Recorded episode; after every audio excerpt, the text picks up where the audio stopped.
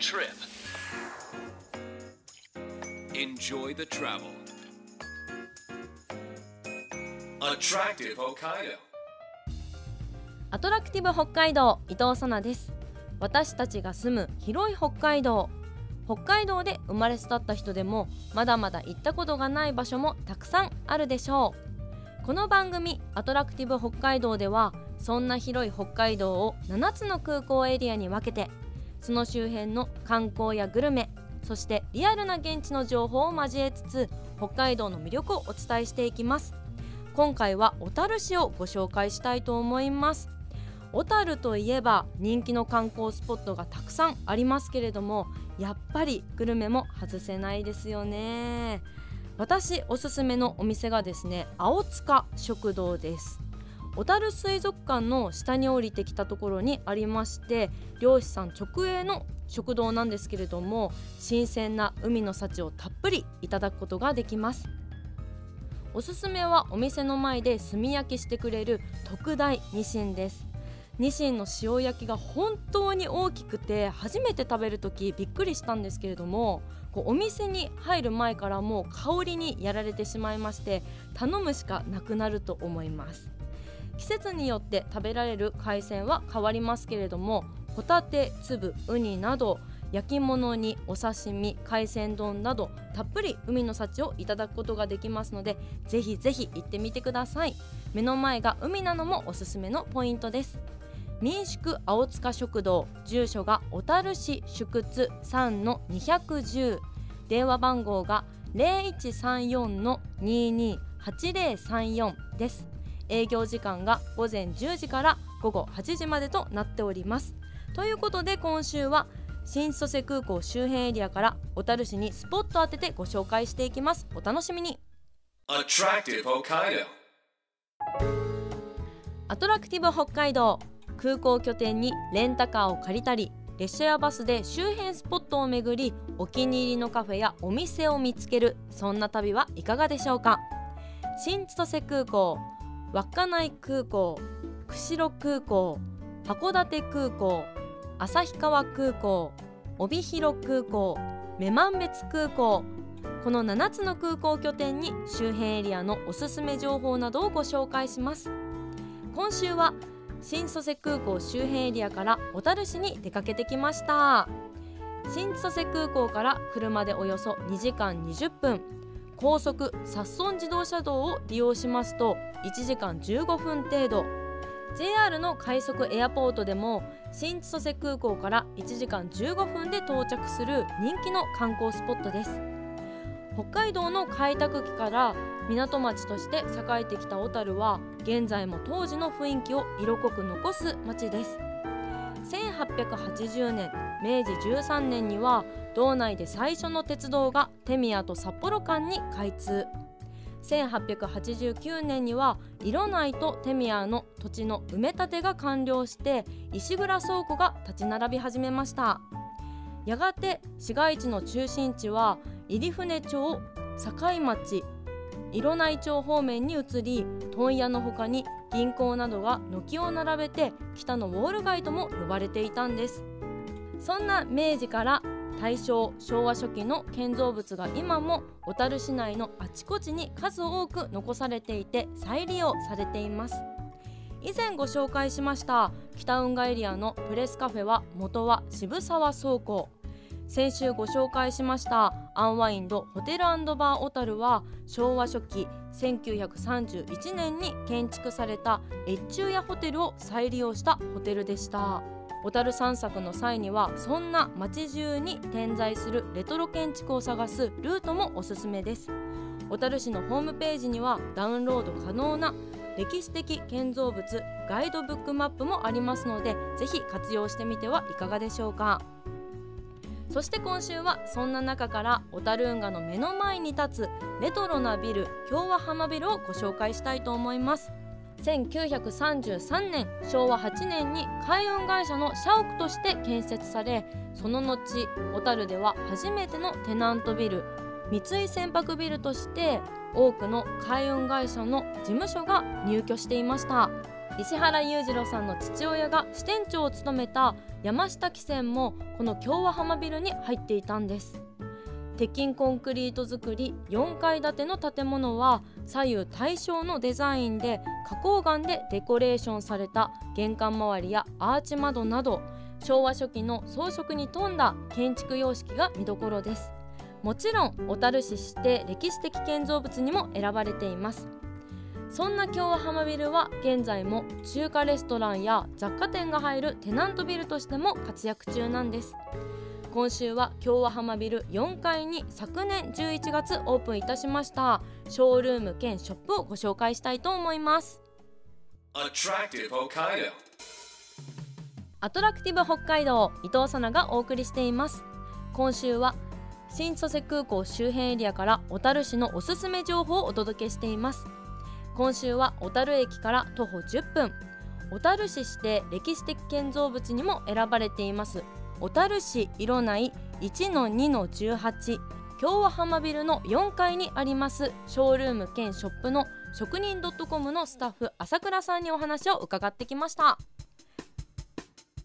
職人 .com 小樽ショールームのスタッフ朝倉まなみさんにお話を伺っていきたいと思います。よろしくお願いいたします。まずはですねこちらの職人 .com さんどんなお店なんでしょうか？職人 .com は2004年に創業した日本製工芸品のオンラインストアで約110社の商品を厳選して販売しております。小樽ショールームは2022年11月に職人 .com5 つ目のショールームとして開設いたしました。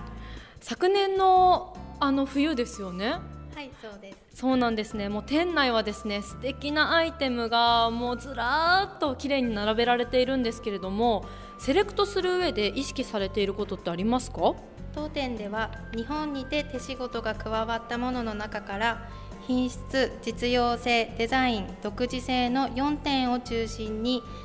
まな板やお鍋や食器などの調理道具や各地の民芸品など使ってみて眺めてみて触ってみて毎日楽しい美しいと思える商品をセレクトしております。もうお家に持って帰りたいアイテムが本当にたくさんありましてあのホームページで見させていただいたんですけどこう日本の工芸品をこう日本だけではなくって世界の方に知ってもらいたいっていう思いもあるとお聞きしました。はいそうですやっぱりですね、まあ、オンラインでねこう見てチェックするのはもちろんなんですけどこうせっかくだったらこう本物をこう、ね、目で見て選ぶのも間違いないんじゃないかなっていうふうに思います。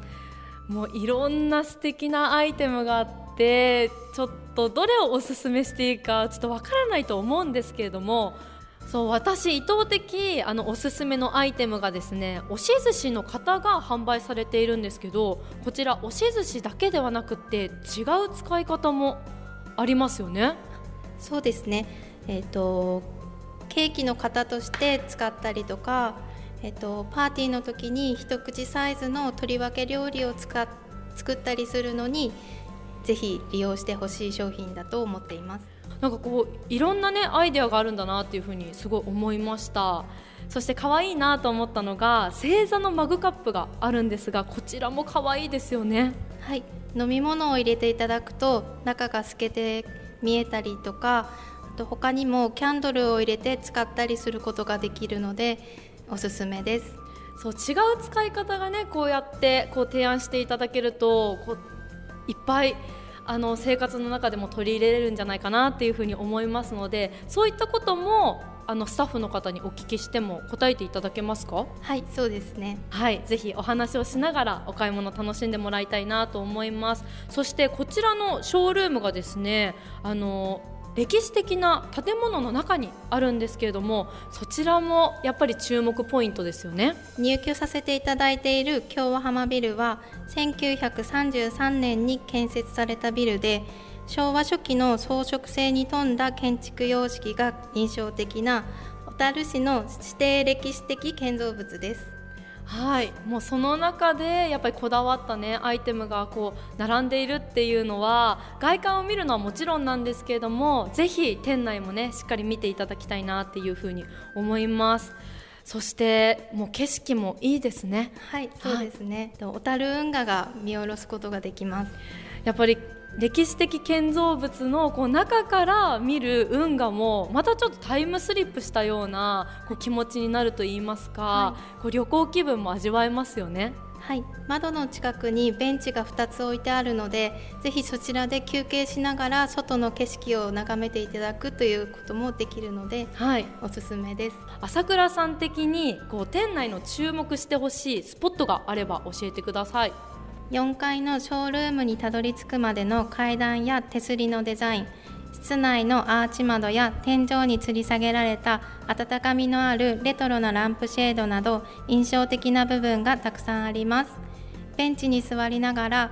外の風景を眺めていただいたりゆっくりと工芸品をご覧いただきたいと思っています。やっぱりスタッフさんとお話をしながらこの素敵な歴史を感じる空間だとついつい長居をしてしまいそうな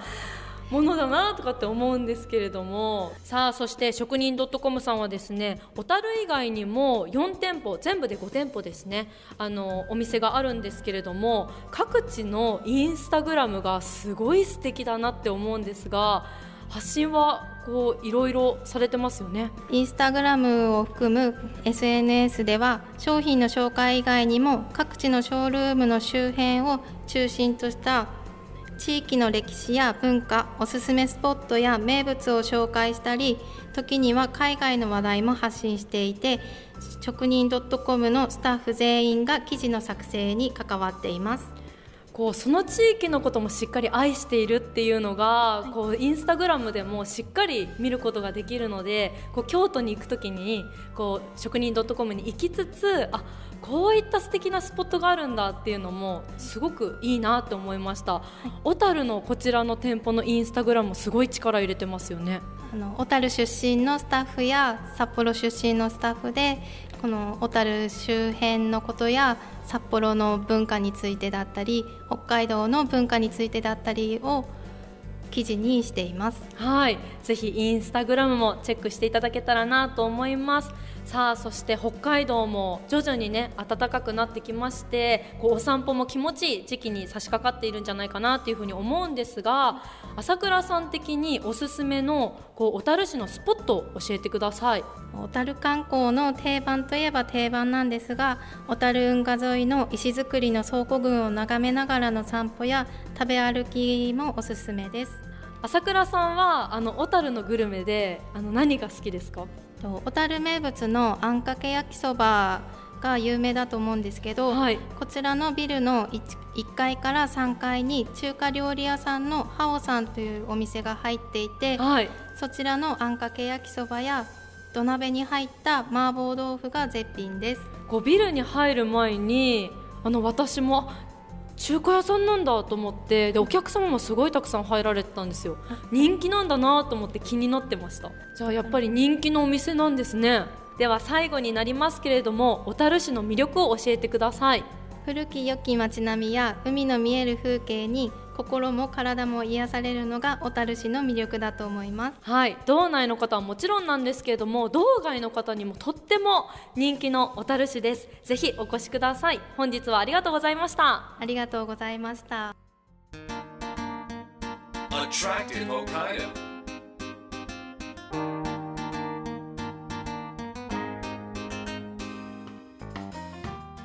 30分にわたってお送りしてきたアトラクティブ北海道今週は新蘇瀬空港から小樽市へ。小樽市して歴史的建造物の中にありますショールーム兼ショップ職人 .com 小樽ショールームをご紹介しましたけれどもいかがでしたでしょうか？もう気になるアイテムがたくさんありましてすごく楽しめました。お話をしてくれました朝倉さんが一つ一つのアイテムにとことん詳しくて全部欲しくなっちゃいました。中でも押し寿司の型が販売されていてどんな風に使うのかなと思っていたらいろいろな種類の押し寿司のレシピだったりまさかのケーキだったりこんな使い方があるんだなと思わせてくれるアイデアがたくさんありました。インスタやホームページでも見ることができますのでぜひチェックしてみてください。お店は小樽駅から徒歩10分。お店の窓からは目の前に小樽運河も見ることができます。お買い物を楽しみつつ小樽を上から望む贅沢な時間を味わえます。外観はもちろんなんですけれども京和浜ビルのレトロ建築ならではの内装細かいところもぜひ注目してほしいと思います。今日ご紹介しました職人 .com 小樽ショールーム。住所は小樽市色内1-2-18京和浜ビル4階。階段を上って入り口右側のオフィスと書かれた扉が目印です。営業時間や定休日のほか地元の情報も楽しめるインスタグラムもぜひチェックしてみてください。アカウントは職人 .com で簡単に検索することができます。そして今週も番組からプレゼントがあります。抽選で新千歳空港で買ってきましたキャラメルキッチンのホームメイドキャラメルを1名の方にプレゼントします。北海道産の牛乳やバターを使い店内キッチンで毎日手作りしている新千歳空港限定のキャラメル専門店の商品です。ご希望の方は検索サイトでカタカナでアトラクティブ北海道と検索してください。トップにこの番組のページがありますのでそこから E メールまたはメッセージフォームで簡単に送ることができます。ご応募の際にはお名前ご住所電話番号を必ず明記してください。当選者の発表はパスを持って返させていただきますのでご了承ください。アトラクティブ北海道来週もお楽しみに。お相手は伊藤さなでした。また来週。